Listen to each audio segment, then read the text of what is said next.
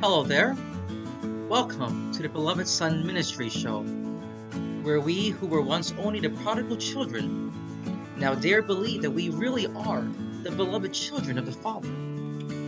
This Father who has loved us with an everlasting love. So now let us come together, yes, in all of our brokenness and all of our woundedness, but also in all of our belovedness, to share with one another impact God has had on our lives and the impact that He continues to have in our lives, so that our curses may become crosses and our crosses may truly become blessings. So, welcome home, my beloved brothers and sisters.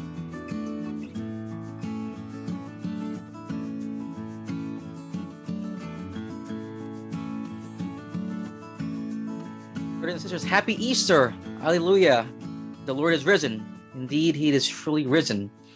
You know, what a great joy it is for us to once again celebrate um, the time, the day when our Lord broke free from the gates of hell. No, not free. He was he was never in bondage, but um, the day when he broke the gates of hell and released the souls that have just and bringing them up, filling them with life once again, the life that comes from the Father, the eternal life.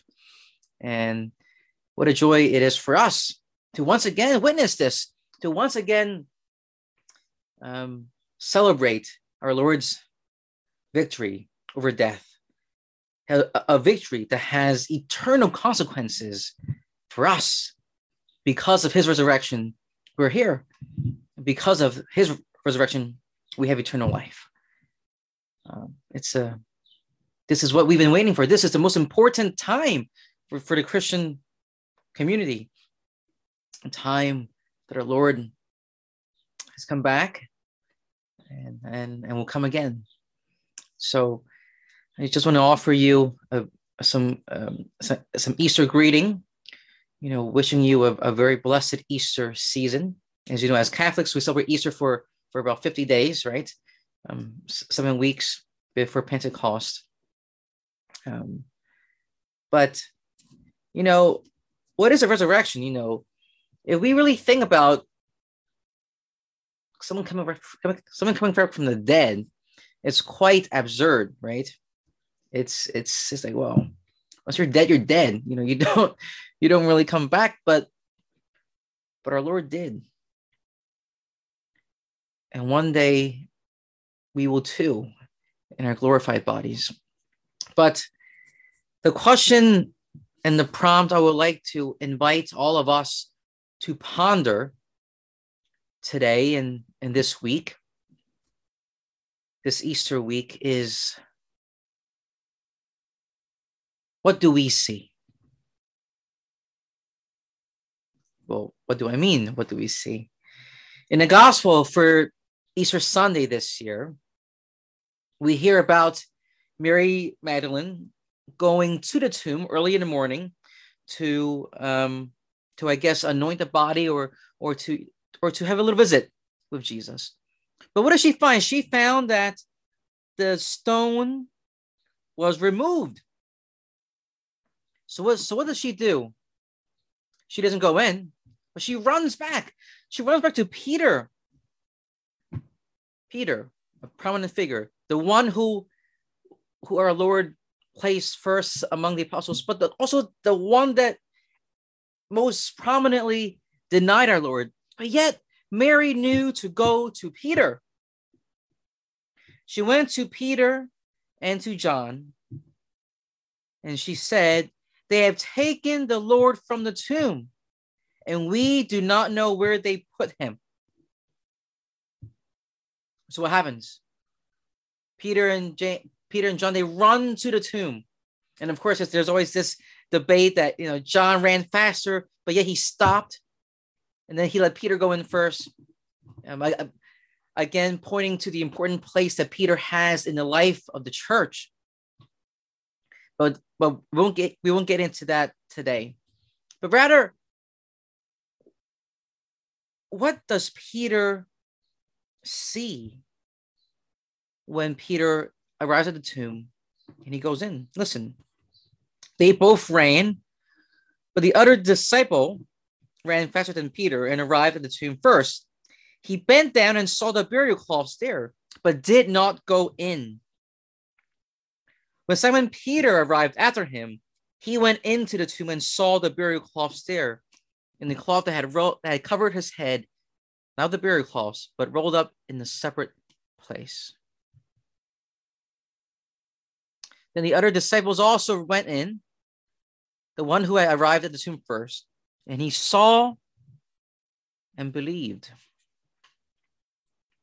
Well, of course, to the 21st century Christian, this is absolutely normal. Of, of, of course, they see just the cloths there. Jesus rose from the dead. Of course. But it was not that apparent in first century AD.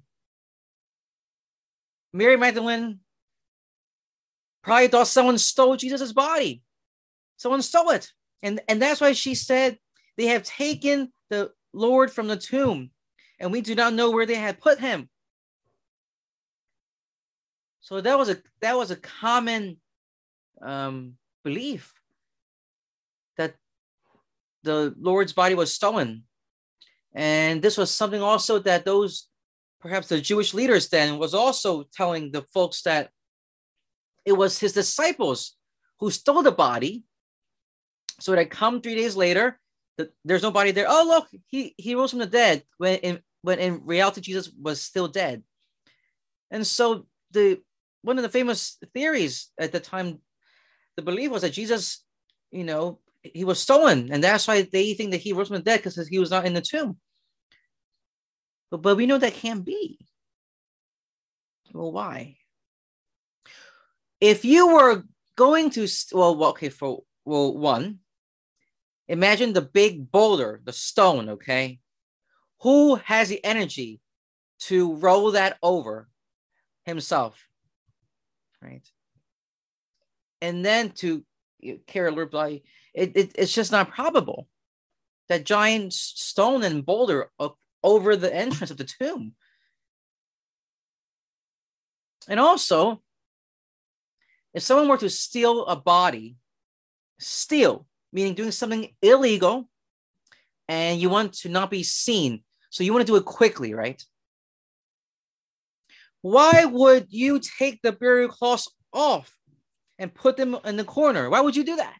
You wouldn't if if I were going to steal a body, I'm going to pick it up and run as fast as, I can. But yet, John details here that the burial cloths were there, and the cloth that covered his head was also rolled up in a separate place. It doesn't make sense that our Lord's body was stolen, because if it, because if it was stolen, he would have brought everything with him, including the cloths on him. So here we see Mary Magdalene. Her response is someone stole the body. Very natural, very natural response, right? Someone, someone, someone stole the body. Very natural. But then the apostles responds. Then the other disciple who went in, he saw and believed. What did he believe? For they did not yet understand the scripture that he had to rise from the dead. So, brothers and sisters, I invite all of us today to go to the tomb of our Lord. Imagine us there. Imagine running with Peter and John and Mary Magdalene running to the tomb, and we crouch down and we look in. We see that dark space, the burial cloths. What is our reaction? Is it, oh, he's missing? Or is he rose from the dead? He rose from the dead. So, what do we see? What do we see in the tomb? Do we see an empty tomb? Only as an empty tomb with no body? Or do we see an empty tomb Because our Lord has risen, has rose from the dead. Because, brothers and sisters, our answer to this question has huge implications for how we will live our lives. Because if it is simply an empty tomb and our Lord's body is just not there, I would not be sitting here talking to you in this way. I would be out there doing whatever it is that that I think will give me the most pleasure and joy and happiness. Not sitting here talking to you about an empty tomb, right? But if my response is, I see the empty tomb, and I know that something impossible for man happened here. The resurrection of our Lord, the fulfillment of scriptures has taken place. And when we go to the empty tomb, do we see darkness and despair and hopelessness and anxiety and fear because our Lord is missing? Or do we go and we see hope because the Lord has risen from the dead? Joy because we have the gift of eternal life, and peace because we know that the Lord will never leave us. What do we see? Who do we see? And what are we going to do about it, brothers and sisters? Our Lord has risen from the dead. Our Lord, after suffering his passion and dying on a cross, descending into hell, breaking the chains of sin and death, freeing Adam and Eve, the souls of the just, and rose victorious, conquering the enemy once and for all. That is what we celebrate today the joy and the promise of the, of the resurrection. And our Lord promises that we too will be with him and share in his glory, share in his resurrection. Because we were we by our baptism we died with him. We were buried with him, but we also rise with this new life within us. Brothers and sisters, today our Lord is risen from the dead. He burst out the tomb, burst out from the darkness because the darkness cannot contain the light. And Jesus is the light of the world, the light that gives us hope, the light that brings hope in a place of despair, the hope that we so need in our society today.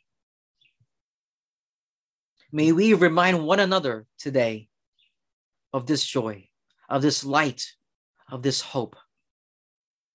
The hope of the resurrection, the hope that will keep us going, the hope that will lift us to the Father.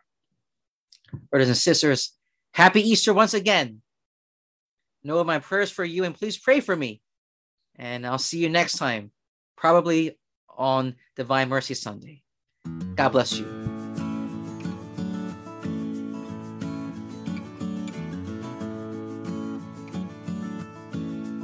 For more audios, videos, blog entries, and other resources, please visit us at www.belovedsonministry.org.